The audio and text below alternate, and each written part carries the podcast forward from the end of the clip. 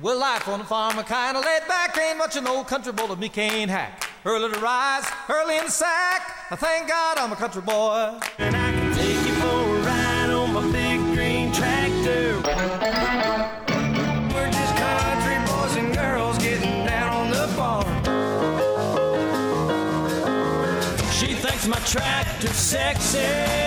Goodbye,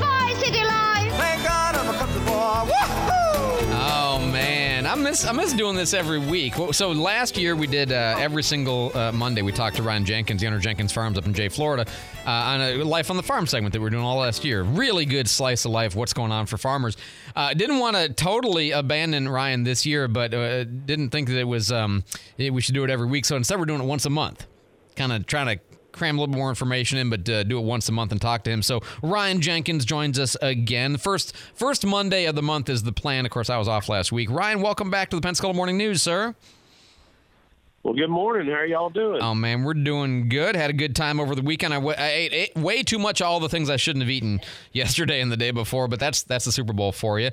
What uh, what have y'all been working on? I mean, it's cold. You know, people think during the winter y'all don't do anything. What are you doing right now?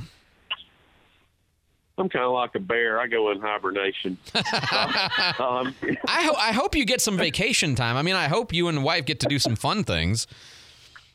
oh yeah, yeah. This is really a, a good time of the year for us.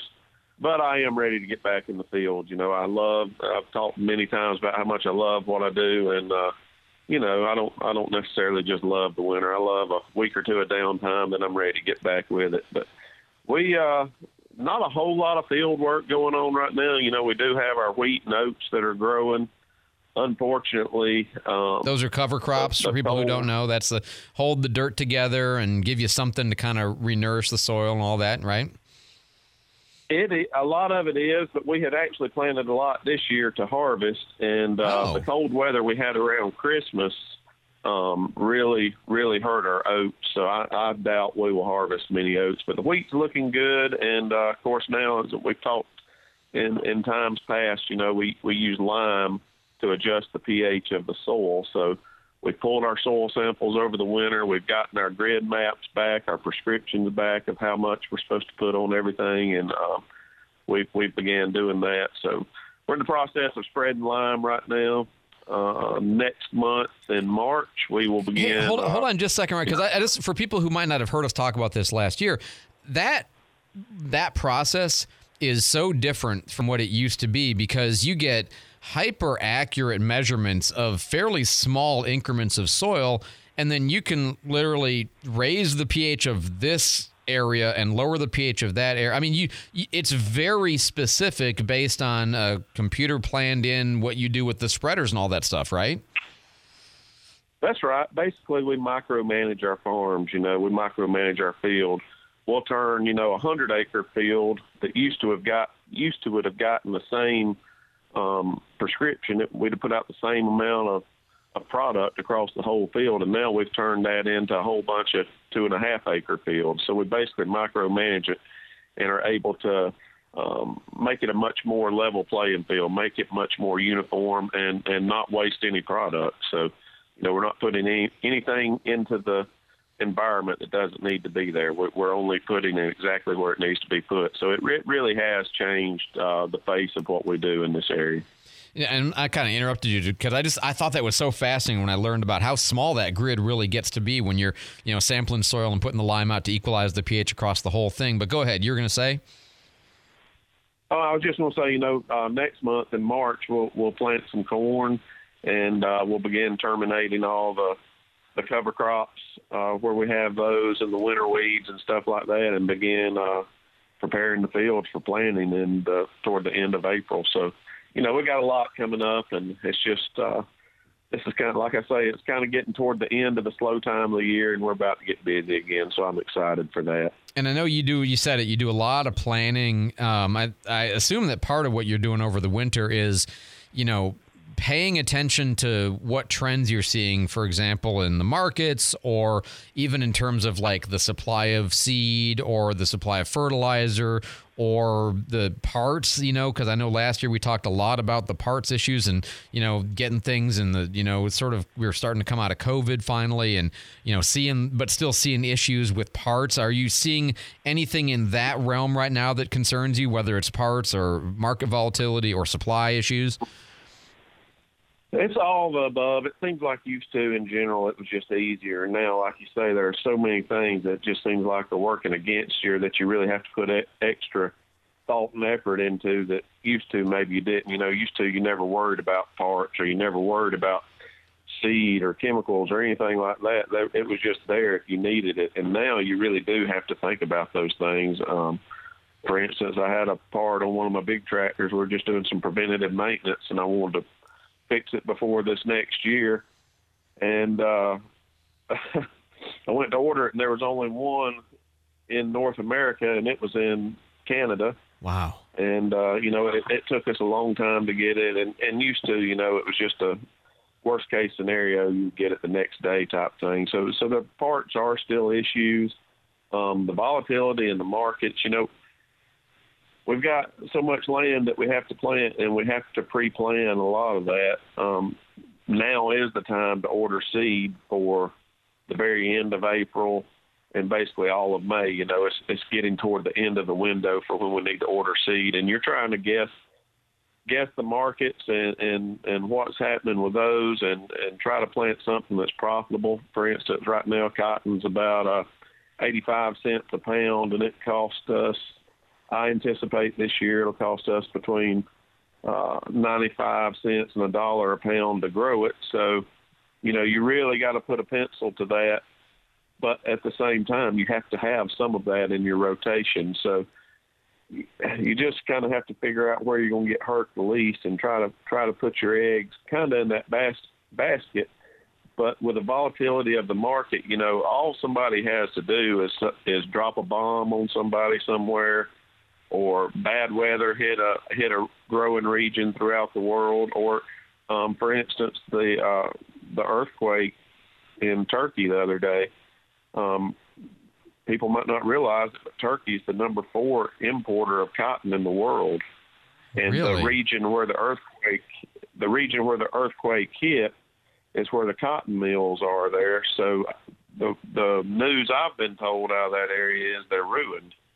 So you know the the, the industry is going to have to absorb that hit somewhere, and, and we really don't know yet how it's going to affect it. But uh, you know, you just so many things are out of your control, and you try to you try to plan as best as you can, and usually you're wrong, but but I mean, you still Wow. have to do it. And, I mean, uh, everybody's so everybody's fo- focused right now on obviously the lives lost, which is very understandable and appropriate. But you know that's a major source of demand, and if the part the price on cotton is already low compared to what the cost is, like it's a losing proposition right now, that would mean demand goes down, price goes down. It's even lower, which is more of a problem. For, wow, I hadn't not even thought about that. Hey, Ryan, hang on for just a second. Let's get Candy in here with traffic on the fives. Uh, it's brought to you by Executive Landscaping. Big enough to get the job done, small enough to care. Call 250 3756 for a no hassle estimate. I 10 eastbound at exit 7 showing an accident with no roadblock. Traffic tips text 437 1620. News Radio 923. Informative, local, dependable. Thanks so much, Candy. Back to Ryan Jenkins, the owner of Jenkins Farms up in Jay, Florida. We're checking in with Ryan. Uh, first Monday of the month that I'm here. I wasn't here last Monday, so that's why. Um, Ryan, you were you were talking, uh, and I think I sort of interrupted you, but you were talking about the market volatility, things like. So you're you're looking at planting cotton, even though you're also looking at losing money planting cotton this year. Is that right? That's right, but I mean, you're kind of forced into doing it because number one, we have to have the rotation for the other crops we Yeah. grow, and number two, you know, like just say it was going to be, you know, for some reason it was going to be a great peanut year, for instance. Well, you know, I'm used to growing X number of acres of peanuts. I don't have the equipment, and we really don't have the resources in the area. If everybody said, you know what, I'm just going to grow 100% peanuts this year I gotcha. because the cotton market was bad. So so you still have to do it, but you know there's there's places where maybe I could plant peanuts again or corn or soybeans, you know, and all that's rotation based in in my farm anyway. So is that So, so? uh, the the limit with peanuts would be that because of the timing of when those crops come due and when what you need in order to harvest them or to plant them or at any point like is it because of the timing like if everybody decided to do that there's just not enough of the appropriate resources in order to make that work is that am I do I understand that right? That that is correct. And then I mean the infrastructure is just not there if everybody decided to do that. You know, we wouldn't have enough warehouse space to put the peanuts in once we harvested them. Got it. That that type of thing. So I mean it's it's the whole it's everything's on a big picture level. Huh. And uh so you really have to you have to do a lot of studying and a whole lot of praying and and try to figure out what do you think's best for your farm. And I mean the worst worst thing to do is to grow a crop and put all the inputs in it all year long and make a good crop and then not be able to harvest it because you've got more than you can do and the weather's bad or you got more than you can do and, the, and there's no places to take it to. I mean, all all those factors you have to think about before you plant it. Yeah, every every part of that, uh, what we we sort of generally call the supply chain, but for you guys, it's you know supply chain before you, and then you know output supply chain after you, you know that you're a part of, and you know if, if there's a part of that that doesn't accommodate, well, that that can be you know ruin your whole crop or make it so you can't sell it. That mm. uh, we always like to end on some kind of a farm fact. You have a farm fact for us this week, Ryan? I do. So it was Super Bowl weekend. By any chance, you eat any chicken wings this weekend? I did. Chicken wings take forever to cook. I cooked some on Saturday. Uh, yesterday I did more pre pre easy to do stuff, uh, you know, like chili. But I did do I did eat wings on Saturday. Yes. All right. So I think a lot of people, maybe if you don't eat wings for the whole rest of the year, you eat them on Super Bowl weekend. Right. That's the way it goes my life anyway. So Americans were forecast to eat. Are you ready? Are you sitting down?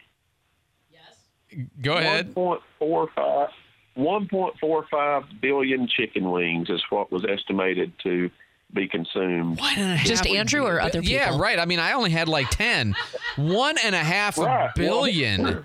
Somebody's over participating. Well, here- here- that's it. Here's here's the thing, though. You say, well, why you're you're not a chicken farmer, so why does it really matter? You know, that's a fun fact, but why does it matter to me? Well, I'll tell you.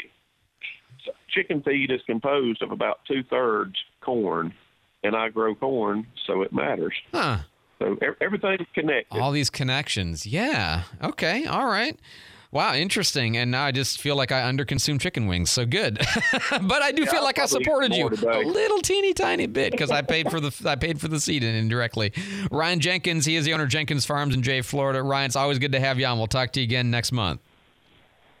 Hey, thank you so much. I'll talk to you soon. Y'all have a good week. You too. 750